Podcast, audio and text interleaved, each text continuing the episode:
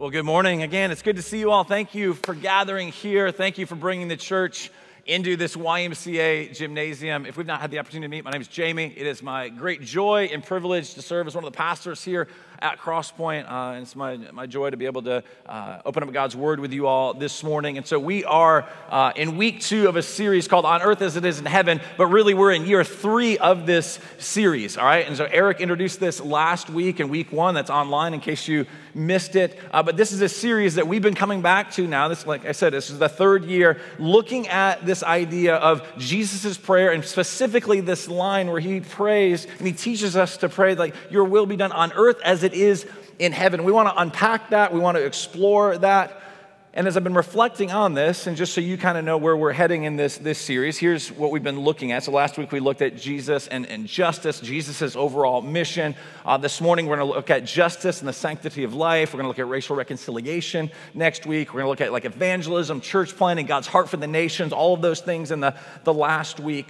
But as I've been reflecting back on what we've done in this series over the last couple years, each year that I've stood up here, including the, this morning, there's a sense of nervousness, all right? And the nervousness maybe could be attributed to like, that's kind of a doozy of a list, right, to go through. I mean, there's some tough topics that we're going to be getting into. And so I think there's some of that. And I know myself well enough to know I am in no way a subject matter expert on the, these things, all right? Um, and so I think there's some nervousness there. Um, it can also be sometimes you start talking about some of these things. There are people that right away maybe are feeling this angst of like, hey, are we abandoning the gospel? Is this some sort of just social program? Like, what are we talking about here? Just some of these topics. There's lots of different, like, they're contentious topics, all right? I think it's fair to, to say that. And so, yeah, maybe it's some of those things, but more than that, the big thing for me, all right, and maybe you feel this as well, is I believe if we live out this prayer that Jesus is inviting us to pray and not simply just kind of sit back and like offer it up and then forget about it, but to actually pray that God might use us so that His will might be done on, on earth as it is in heaven, this is costly. Like it's going to infringe upon your time, your talent, your, your treasure. It'll have a hit in your bank account, in your, your time. It will have, it'll cost you and me something if we're gonna be the kinds of people that God is inviting us to be, to be a church that seeks justice. And so as we get into it, right, let's we're gonna keep coming back to this in Matthew 6:10. Your kingdom come, your will be done. Not my will, not your will, not the will of Crosspoint, whatever we come up with, but would Jesus' will be done, not just some way day off in the future in some other place and some abstract sort of idea, but like, no, like right here, right now, in our cultural moment, would God's will be done in and through us, all right, to make this earthly realm a bit more as God intended to be. That's the idea of heaven, that like the presence of God would indwell this space, your neighborhood, your workplace, your family, like there'd be a, a renewed connection that you have with Him. So that's what we're praying. Now, one of the things we've looked at over the last couple years, and we're going to look at this again today and throughout this series, all right, is one of the summary words for this idea, I think, of what Jesus prayed, all right, shows up some 200 times in the Old Testament alone. All right, it's this Hebrew word mishpat. All right, it's a fun word to say. You can say it with me on three, one, two, three. Mishpat. That was weak, but anyway, okay, you get the idea, right? Mishpat is this word that means justice. That's how it gets translated. All right, but it's this idea of this right ordering of things. And so we see in Micah chapter six, verse eight. Maybe you're familiar with this passage. He has told you, O man, like what is good. What does the Lord require of you? So if he kind of boils it down, at what are we called to be as a, as a follower of God? To do justice, to do mishpat is the word there, and to love kindness and to walk humbly with your God. There's this call over and over and over again to be about justice, about a right ordering of things. Prophet Amos would speak of this. Amos chapter 5. Look at the strong language that is used here, all right? Talking about church gatherings, Bible studies, singing songs, all of that. God's not anti that, but we can miss the mark sometimes. And he says this I hate, in case we're wondering, I wonder how he feels about this. No, no, I'm just telling you, I hate, I despise your feasts. I take no delight in your solemn assemblies. Even though you offer me your burnt offerings, your grain offerings, I will actually not accept them and the peace offerings of your fat animals, I will not look upon them. Take away from me the noise of your song, like get rid of the instruments, get rid of your voice. I don't care about it at all. To the melody of your harps, I'm not going to listen, the Lord says. But let, all right, and here's the invitation, but let justice, let mishpat roll down like waters and righteousness like an ever flowing stream. You want to know what God desires? The heart of God is to see this justice. And so at the end of the day, mishpat has a sense of justice, like, you know, you're in like a law court and like somebody, justice being meted out and that, that thing. So it has that sort of um, aspect, all right? Like retribution side of it but it's bigger than that. And this prayer of Jesus and this storyline that we find throughout the scriptures is bigger than just sort of, oh, did that person get justice in the sense of like maybe there was, you know, something wrong that they did and did they get punishment? It has that component, but it's such a small slice of it.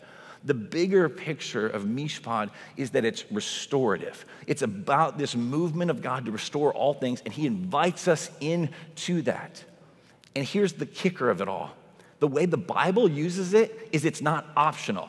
That it's telling us over and over and over again every single person has a right to mishpat, to a right ordering of things, to justice. If you think it's optional, charity is optional.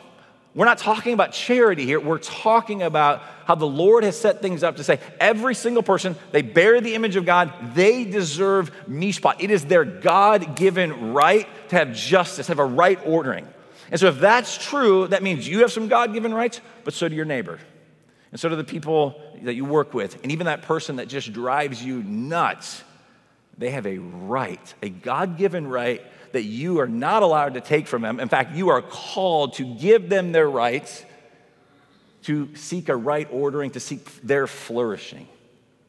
That's a high calling, all right? And this is what this series is about. And that's why I told you I'm nervous about it because it's costly. Like that sounds good in theory until like we all leave here and we scatter and suddenly like we're interacting with other people. It's like, oh, I'm supposed to love you and care for you regardless of how you treat me. I'm supposed to enter in. I'm supposed to give of my time. I'm supposed to give of financially. I'm supposed to open up my home to you. Like all of those things.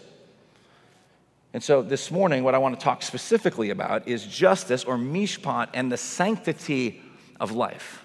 Now, that term there, sanctity, simply means like set apart, holy, revered, consecrated. And so it's a way to talk about the fact that all of life, every human being, all right, there's this sanctity, there's this holiness.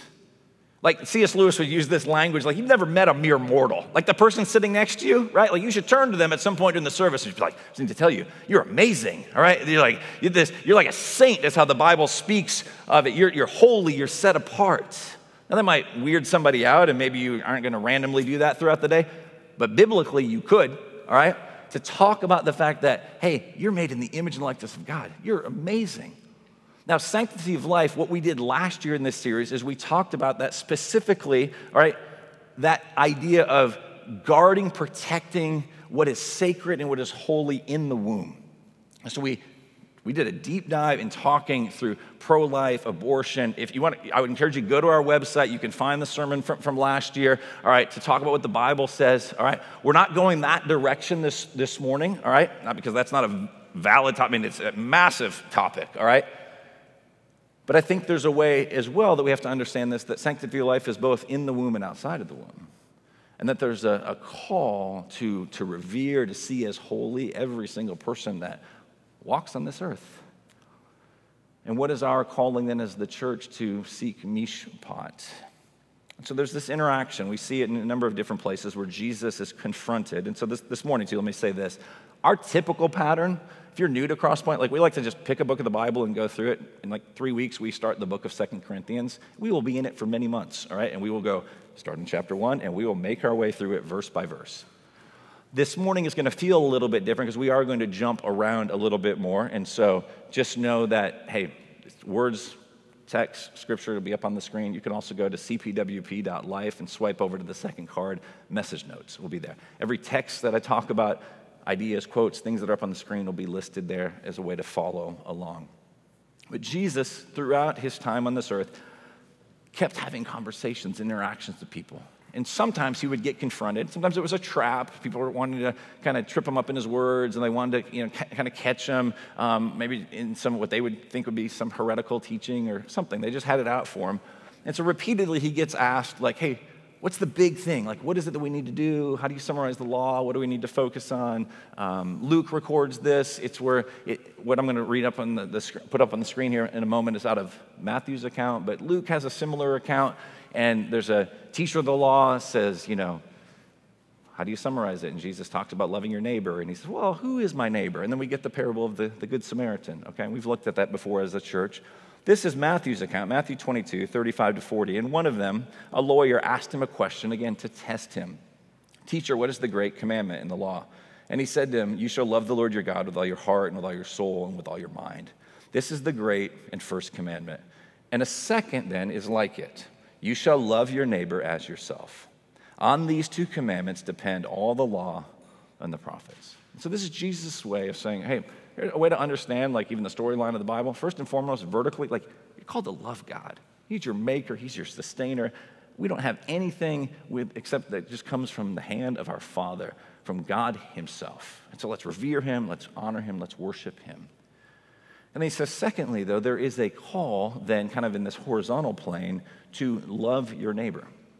And again, I told you, like in Luke's account, Somebody then asks the follow up, right? Because they want to know, well, you can't mean everybody, right, Lord? Like, so who's my neighbor? And then Jesus begins to lay out for them in this shocking parable of the Good Samaritan, like, oh no, anybody, doesn't matter race, doesn't matter socioeconomic class, doesn't matter what religion they are, doesn't matter, like, you're called to, they're a neighbor. If they're a human being, they're a neighbor. They might not live physically next door to you, but you interact with them at all. Like they are your neighbors, and you are to love and to care for them. So, where the teacher wanted this, give me this nice little narrow section here so I can maybe have some control over that, maybe feel like I could be a success. Jesus broadens it and is like, you're called to love everybody. And so, here again is this you shall love your neighbor as yourself. And it's an invitation for us to bring mishpat to every single person. Not, not meaning like you got to go and save the world, but meaning like when you run into somebody, when you have interactions with somebody, when you have a conversation with somebody, when there's needs there, the mindset shouldn't be, I wonder who's going to help them. It should be, Lord, do you want me to step in here? There are no coincidences, there's no accidents. That doesn't mean you don't have any boundaries or you got to run around like trying to be everything to everybody. But do we walk around thinking, Lord, this person is an image bearer? They're amazing, they're made in your image. How can I help bring a right ordering to their life? And so in Matthew 22, love God, love your neighbor. But did you notice what is assumed in here? And this is where I want to spend a little bit of time this morning. In fact, it'll probably be the bulk of our time. And this is different. I need you to know this. This is different than what I had in mind 10, 11 days ago. I had a particular vision for this sermon and where it was going. All right, and I'll explain more of this in a moment. But as I was studying this and I was thinking about this text and this invitation, love your neighbor as yourself, I was like, okay, assumed in that, embedded in that, is a belief that, hey, you actually do love yourself. Like you actually know that the God of the universe loves you. And so it became this jarring sort of thing because here's the reality, all right? You're called to love your neighbor as yourself, but what if you actually don't feel a whole lot of love towards yourself in this moment? Now, as I advance that slide and I put that up there and I'm even preparing for, you know, I've been preparing for this this week, I just need you to know, all right, kind of confession here. I'm a little squeamish right now. Like, I actually don't like how that's phrased, all right? You're like, aren't you the one that wrote it? Yes, but just go with me for a moment, right? The reality is, I'm a little squeamish because there's so much of a culture of self that exists. It's just like the water that we swim in, and everything is like the answers within you and self help and all of that. And that's not what I'm talking about here. So it's this really, I think it's this line we've got to navigate of what does it look like to know that the God of the universe loves you, all right? that He cares deeply for you. Because here's what I'm convinced of if you don't know that the God of the universe loves you, I don't actually think you and I will be able to be the kinds of mishpat people, all right, that would love our neighbor well. And so there is this tension here. There's this, man, we could go too far with this and it's all about you and, and just play into the self centeredness. I don't think that's what we need to do. That clearly isn't working. I'll cite a couple things here in a moment about that. At the same time, there is a story that we see throughout the Bible about God's pursuit of you. And so it's not a call to increase selfishness, but I do believe that there's a call in here that we need to embrace and to rest in about the affection that the Lord has for us as his people, if you're a follower of him, the love and affection he has set upon you. I believe this is so needed in our culture. And I believe one of the best ways that we can be a faithful church in loving our neighbor is to actually, one of our goals, I think, in 2020 should be that we might rest more deeply and more, know more intimately and more profoundly that I'm a child of God, that I rest in Him.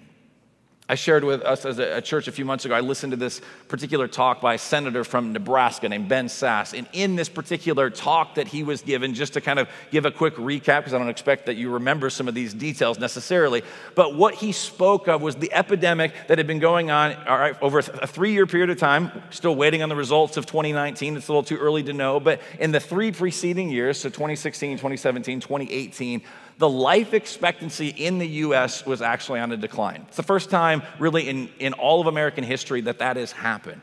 And what's fascinating about that is he began to unpack it, and this showcases for us, I think, the problems that we have culturally and how this pursuit of self isn't working, and how we really do need an identity that's like short up beyond just like our circumstances, how we feel about ourselves, but to actually know the love of God. And in it, he talked about this. He said, Life expectancy is on the decline, even though births are far safer than they've, they've ever been, all right? And so there's more emergencies that are attended to, and children are able to, to live, even if they're born very prematurely. Obviously, not in all cases, but life is being extended and kind of cared for at the beginning and extended at the end of life. Heart issues, cancer actually on the decline, so that's not it. He said actually the decline is rooted primarily in a very specific age group, roughly the 25 year old to 45 year old demographic, all right? And it's centered around four things. As he began to describe, he said, really what you have are diseases of despair or deaths of despair.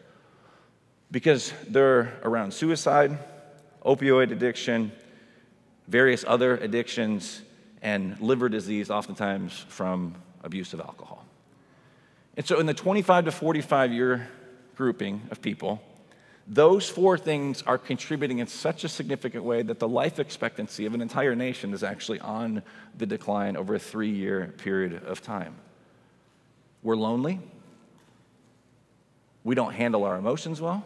We've got massive mental health issues, emotional health issues. We've got all kinds of things. We don't know who we are, what to do. And so we go looking and seeking other things and sometimes get to the point of like, we literally are a nation that's killing itself.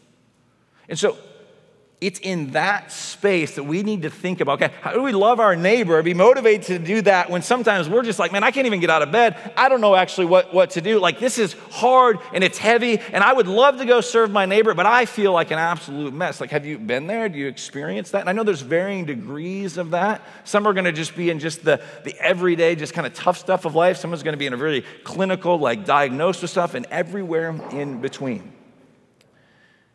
And so, not to just keep it in the realm, though, I'll tell you why this shift took place even in this sermon and where I anticipated things to go maybe 10, 11 days ago, and where I feel like actually the Lord was saying, hey, focus on this, not in a self centered sort of way, but I think we need to wrestle with the fact like, do we actually understand the love that God has for us?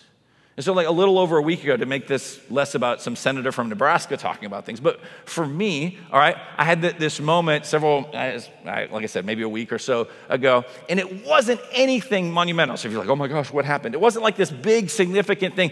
I just found myself in this moment of frustrated with a number of things, and I, I walked out of my, my office, and Heather was there, and she's like, are you okay? And I was like, no, and now I've got an audience, and so I'm gonna tell you, okay?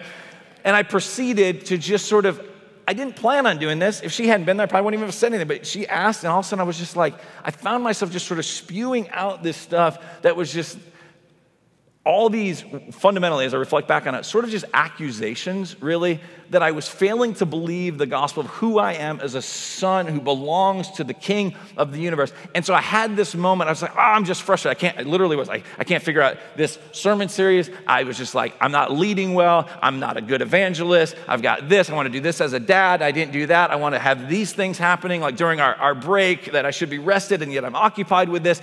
And there's a whole long list. None of them were like, I don't think all that crazy or unique, but I found myself just spewing these things out to this point of frustration. And I sort of stopped and I went away for a moment. Um, and I came back and just kind of sat down at the table. and realized in that moment, I felt like God's Spirit brought to me this, this clarity of like, you're feeling a lot of contempt for yourself. I don't know if you've been in that space before, but it was just this series of things, again, just normal everyday stuff of life. But this idea of like, love your neighbor as yourself, I was feeling this like, I don't really like me right now. Like there was something going on on a heart level that was just this contempt toward who I am in, in the world. And so here's what I'll put before you and what we're going to look at in these next few moments. Like, I actually believe if we're going to talk sanctity of life in the womb, outside of the womb, all right, to your neighbor, but also your life is a sanctity of life issue. That I hope and pray that as we continue in this time together this morning, as we continue as a church through this series, as we continue to gather throughout 2020, my hope and prayer for all of us is that we would see not in this self centered, like journey within, find yourself kind of nonsense, but rather there's a God who is pursuing you, who loves you, who wants to lavish you with his love and his grace. And I want you to see you as God sees you. I need to see me as God sees me because without that, there's enough just lies and accusations that I'll believe and enough contempt that's honestly going to keep me from living a life of mishpat because I can't get like unstuck in my own life. And my guess is I'm not the only one that we feel that. And so here's what I want to talk to you about um, in this. All right, that's a whole big setup for this main point. Through the work of Jesus, you are loved. I want to explore this for a few moments. I want to read a series of ver- just various texts. I want us to see for a moment why it's so hard to believe this. Your failure, my failure to believe this, I need you to know. We might make excuses or like, you know, or maybe direct it again at, our, at ourselves, but I also need you to see like there is a very real enemy who does not want you to feel the love that God has for you. And so you are loved. Now, I wish I could just say, hey, you're loved. Go in peace, be the church, all right? And we're all good. Like, all right, that's the one word I need to hear for 2020. All right, you are loved. I'm never gonna battle this again. But that would be missing the reality of the story that we're part of. So let me read you this. Matthew chapter 3. So we looked at God's call for us later in Matthew. Now we're going to jump back toward the beginning. Matthew 3, this is about Jesus' baptism. When Jesus was baptized, immediately he went up from the water. Behold, the heavens were opened to him. So the sky splits. He saw the Spirit of God descending like a dove, coming to rest on him. All right, so here's the Trinity. We got God the Father is going to speak. You got the Holy Spirit descending. You got Jesus coming up out of the water, Father, Son, and Spirit coming to rest on him. And behold, a voice from heaven said, This is my beloved Son with whom I am well pleased that the Father speaks. Now, my hope is by our time together today, you will have a clear understanding that these words that were spoken of Jesus can also be true of you if you are in Christ. But I think what we need to see here first is that this is a pattern, this is a paradigm of sorts for understanding, I think, how this works. Because immediately what happens here, Jesus hears these words. Imagine that. Like, how many of us long for those words, to hear those words from somebody? I'm proud of you. I love you. You, you belong. You're not a mess. You're not a screw up. I'm well pleased, not just from another human being, but from the God of the universe. And Jesus gets that. And then immediately, if you just turn the page and you go to Matthew chapter 4, you find that the Spirit leads him out into the wilderness and he's fasting for 40 days and 40 days, nights out in the wilderness. And guess what the enemy, the tempter, Satan, comes to do in that moment? The very first thing he does is he goes after the words that the Father had spoken to his son Jesus, and he's like, If you're the Son of God. I know he declared it, but if you're really the Son of God, then why don't you do these particular things? And that mantra, that lie, that accusation, that point of deception, like it keeps occurring over and over and over again. And Jesus does what? He continues to rebuke the enemy through the word of God, remembering who he is. Like he's so solid in his identity. But I'm not. I don't think you are either. And the reality is, like, we need to know, first of all, like, we're in a battle. Because you might leave today and be like, oh, I'm loved by the God of the universe. And then you are immediately going to be bombarded with lies. Here's, here's the battle that we're in. All right, let me just read a few verses if you don't believe me. All right, this is what is objectively true about the world we live in. We can always see this space, but here's what's happening in some of the spiritual spaces. All right, John 10 10, Jesus says this the thief, that is Satan, the enemy, comes only, he's fixated on just a couple of things to steal and kill and destroy. Jesus says, I came that they may have life and have it abundantly. John 8 44, you are of your father the devil. He's speaking to this group of religious people, and your will is to do your father's desires. He was what? He was a murderer from the beginning and does not stand in the truth because there's no truth in him. When he lies, he speaks out of his own character, for he is a liar and the father of lies. So you and I need to know that we're loved, and we also need to know that there is somebody that's been a murderer from the beginning, a liar, a thief, somebody out to destroy you. It's what First Peter says in chapter 5, verse 8. Be sober minded then. He's warning us, like, pay attention. Don't discard this. Don't think this is some kind of weird, kind of spiritual stuff that, no. This is the world we inhabit. Your adversary, the one who's against you, the devil, prowls around like a roaring lion seeking someone to devour.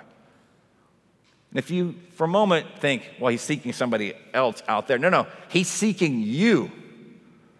He wants to devour your identity. He does not want you and me to rest in our identity in God. He wants us to doubt that. Revelation chapter 12, 9 to 10 describes our enemy this way. And the great dragon was thrown down, that ancient serpent who is called the devil and Satan. Look how he's described the deceiver of the whole world. He was thrown down to the earth, and his angels were thrown down with him. And I heard a loud voice in heaven saying, Now the salvation and the power and the kingdom of our God and the authority of his Christ have come. For what? For the accuser. So he's the deceiver, he's the accuser of our brothers who have been thrown down, who accuses them day and night before our God.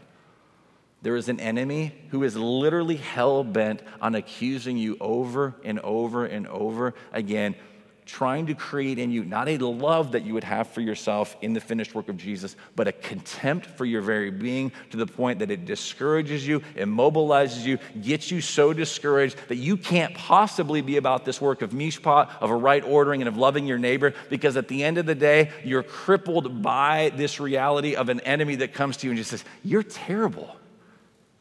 God can't love you. Weren't you supposed to be over that? You set goals in 2019. I see you're, you're a couple weeks in, you're doing the same stupid nonsense that you were before. Give up, let go. It doesn't matter. You are who you are. You're never going to change. And the enemy speaks his native language. It's accusation. What spewed out of me that day were not these, like I said, I don't think they're anything novel or unique, but there was a narrative that I was buying into that, like, I got to be better this. I got to do this. I have some sort of expectations that I need to hold up under, kind of exceed, meet or exceed. And when, in my judgment, that wasn't happening, I honestly believe it was buying into this lie of one who was whispering in my ear, You're not good enough. You're not loved. It's accusation. Now, here's the glorious good news yes, we have an enemy, but we have a Savior. We have a God. We have a Father in heaven who's pursued us by giving us His Son. So let me just read these texts and allow us to just sort of soak in the glorious good news that is the gospel about how we can be and how we are. If you're in Christ, like you are loved right now. It doesn't matter if you accomplish a single thing in 2020 that you set out to do or not, that the God of the universe loves you. Because Jesus was perfect, so you don't have to be. John 3 16, verse 17. For God so loved the world that he gave his only son that whoever believes in him should not perish but have eternal life. For God did not send his Son in the world to condemn the world, but in order that the world might be saved through him. That's why Paul would write in Romans 8, verse 1 there is therefore now no condemnation for those who are in Christ Jesus. The enemy wants to come and condemn. The enemy wants to speak lies. The enemy wants to say, oh, you messed up here, you did this, or you're not worthy of love. And we are reminded over and over again if you're in Christ, that part of your story, like, no, that's, that's not your reality anymore. Sure, you still feel that at times, but what's objectively true about you is you have the spotless, perfect righteousness of Jesus that's been given to you. There's no condemnation. Colossians 2, 13 to 15, and you who were dead in your trespasses, this is your old story, and he's going to talk about our new story, and the uncircumcision of your flesh. God made alive together with him, having forgiven us all our trespasses by canceling the record of debt that stood against us with its legal demands. This he set aside, nailing it to the cross. He disarmed the rulers and authorities, and he's talking about here our enemy, and put them to open shame by triumphing over them in him. Canceling the record of debt that stood against us with its legal demands. Like, all of those accusations, all of the things. And here's the thing sometimes the enemy comes and he accuses us of things, and it's like, well, yeah, that actually is true. Yeah, I did screw up. Yeah, I am a mess. And there's other things that are not true. Regardless, all of that stuff got nailed to the cross.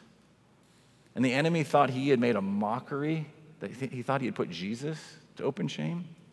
And he tries to shame us. And the reality is, the cross and the empty tomb have now flipped the script. And we're with King Jesus and we're in him. And now the enemy, the deceiver, the accuser, he's being put to open shame. He's being mocked. His story is one of death and defeat. I love this account in a commentary by Kent Hughes. He talked about Martin Luther, the reformer Martin Luther. And Luther battled, even as a, after he came to the saving knowledge of Jesus, he, he battled still the accusations. And so he gives this account of a dream that he had one night. Let me read this to you. This is how Hughes tells the story. He says Martin Luther in a dream in which he was visited at night by Satan, right? So just a fun little, you know, dream you're having, uh, brought him a record of his own life written in his own hand. So Satan shows up, so you're having this dream, and now there's this written record literally of everything that you've ever done. All right? And the tempter said to him, said to Luther, Is that true? Did you write it? And the poor, terrified Luther had to confess that it was all true. And so scroll after scroll was unrolled. I mean, just picture this, right? This is not a restful night of sleep, all right? It's just the scroll, just more and more and more. And the same confession was wrung from him again and again. At length, the evil one prepared to take his departure, having brought Luther down to the lowest depths of abject misery.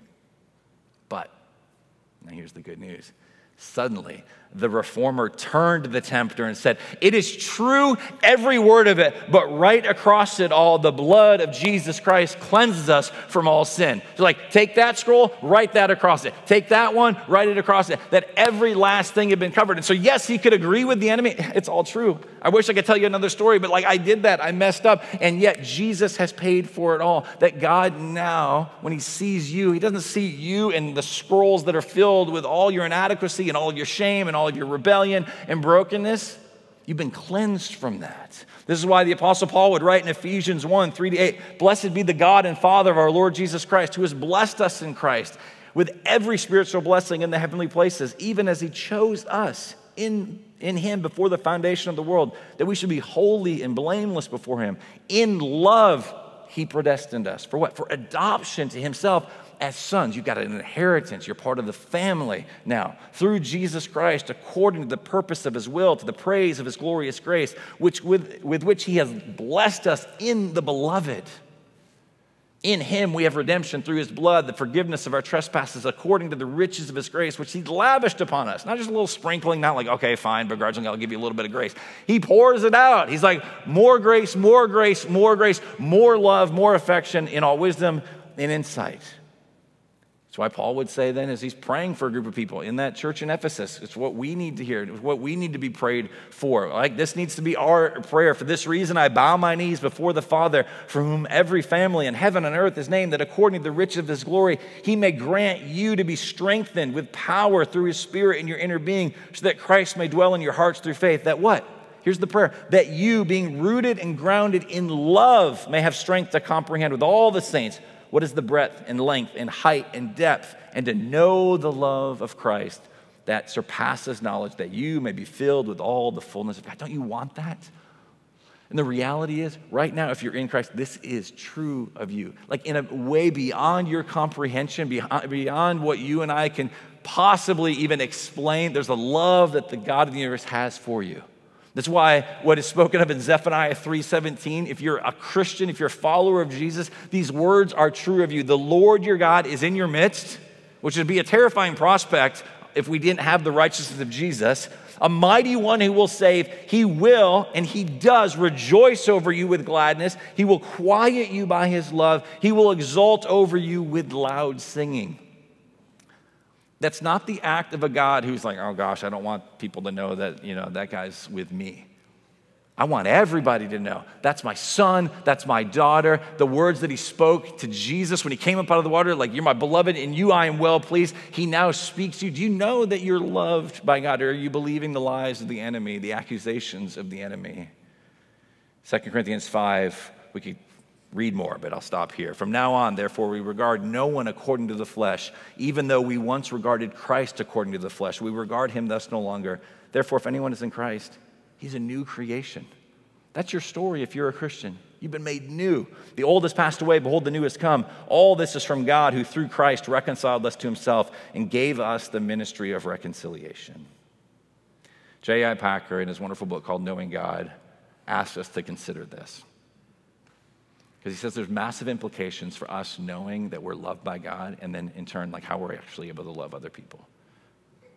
Like you and I cannot be a people of Mishpat unless we are resting in the fact that we are loved by the God of the universe, that we've been made right because of the finished work of Jesus.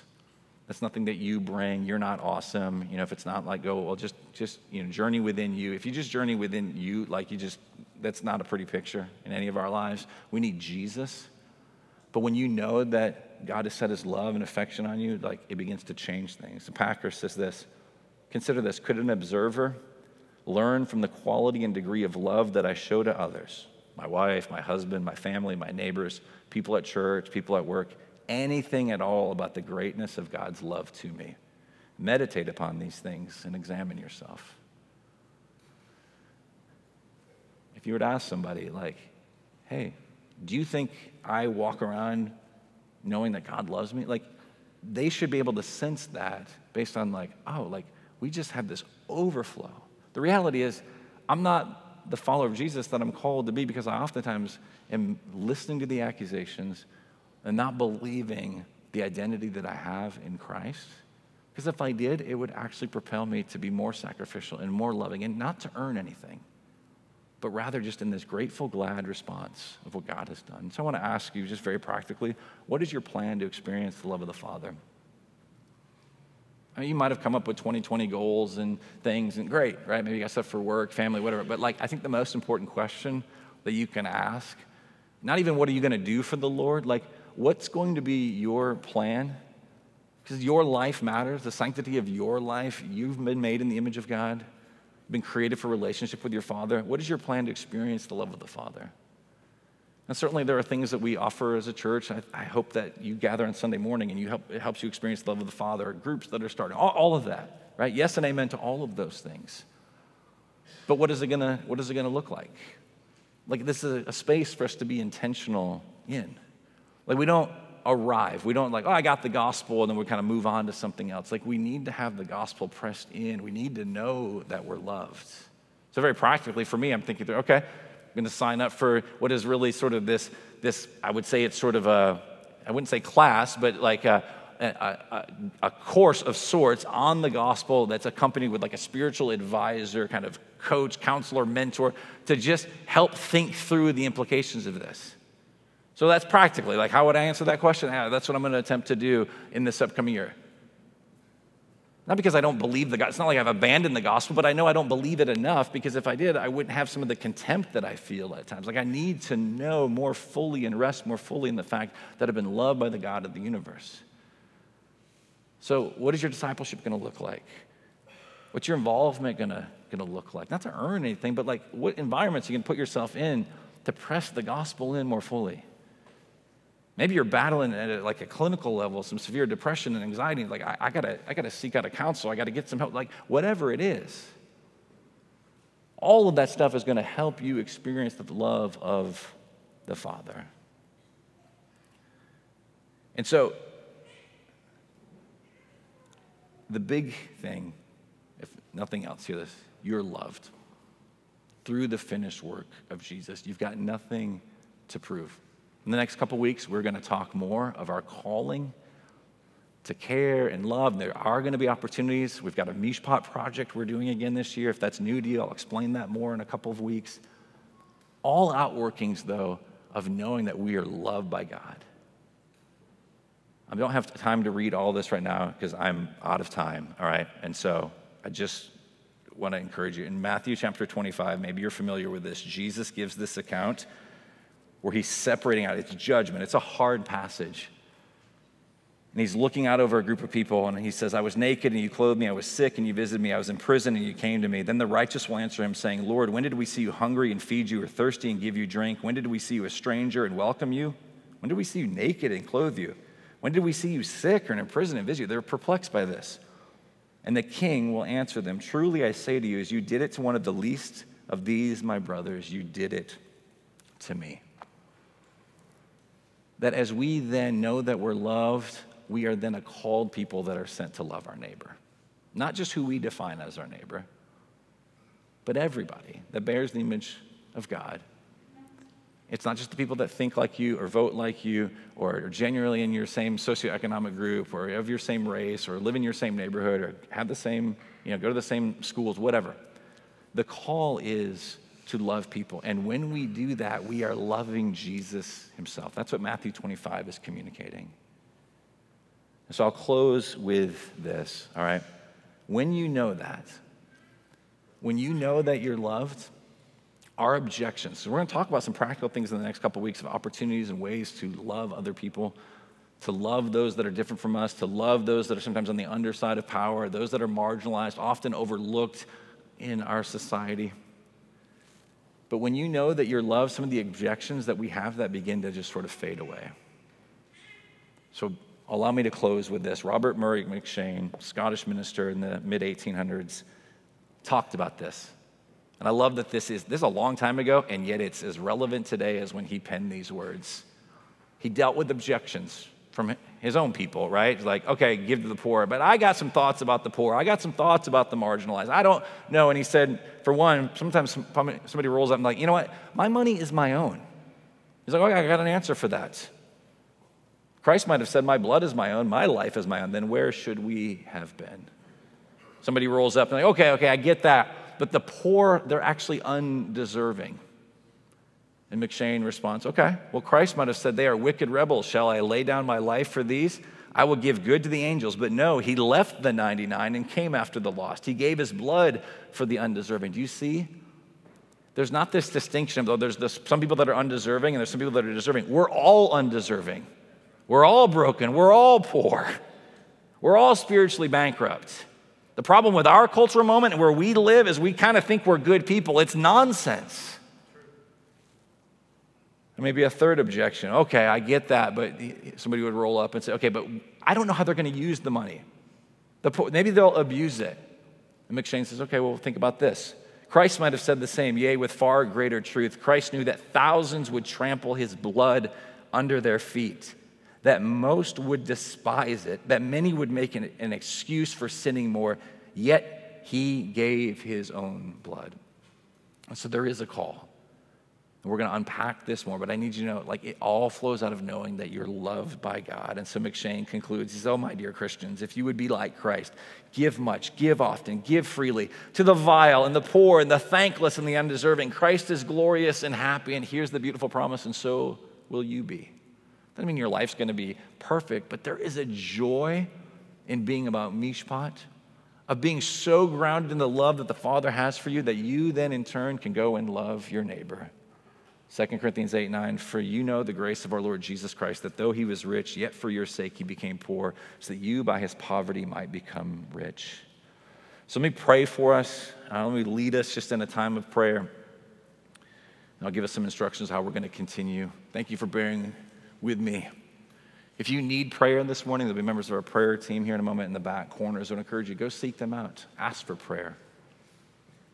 Ask somebody to help you experience the love that the Father has for you. And so let me lead us in a time of prayer here. Father, thank you for these words. Thank you for your constant reminders through your scriptures that you love us. God, I pray right now that you would hear the prayers of your people. Hear us now as we repent of the ways that we've failed to believe the gospel, where we've given in and we've believed the lies of the enemy. Take a moment now to repent quietly before the Lord.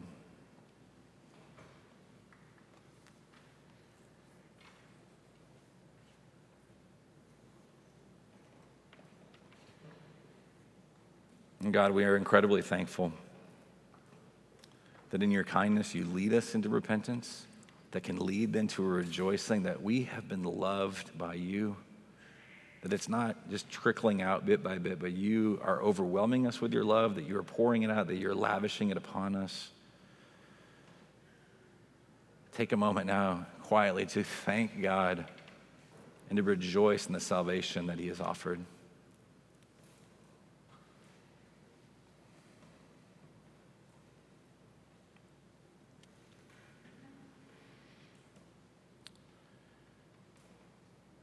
And Father, through the empowerment of your Holy Spirit, I ask that we would be a people that would know that we are so loved. That Holy Spirit, you would comfort us moment by moment, reminding us of our identity in you, and that that would lead to us being a people that would seek renewal. That you would lay upon our hearts right now practical ways and ideas, God. Give us opportunities to love other people. God, give us just your direction and leading of what you're calling us to do even in this upcoming year so that we might experience more of your love and then extend that love to others. So, God, thank you that you are with us. I pray that you would be honored and glorified as we continue to worship you throughout the rest of this service and on into this week and into this new year. And we pray these things in Jesus' name. Amen.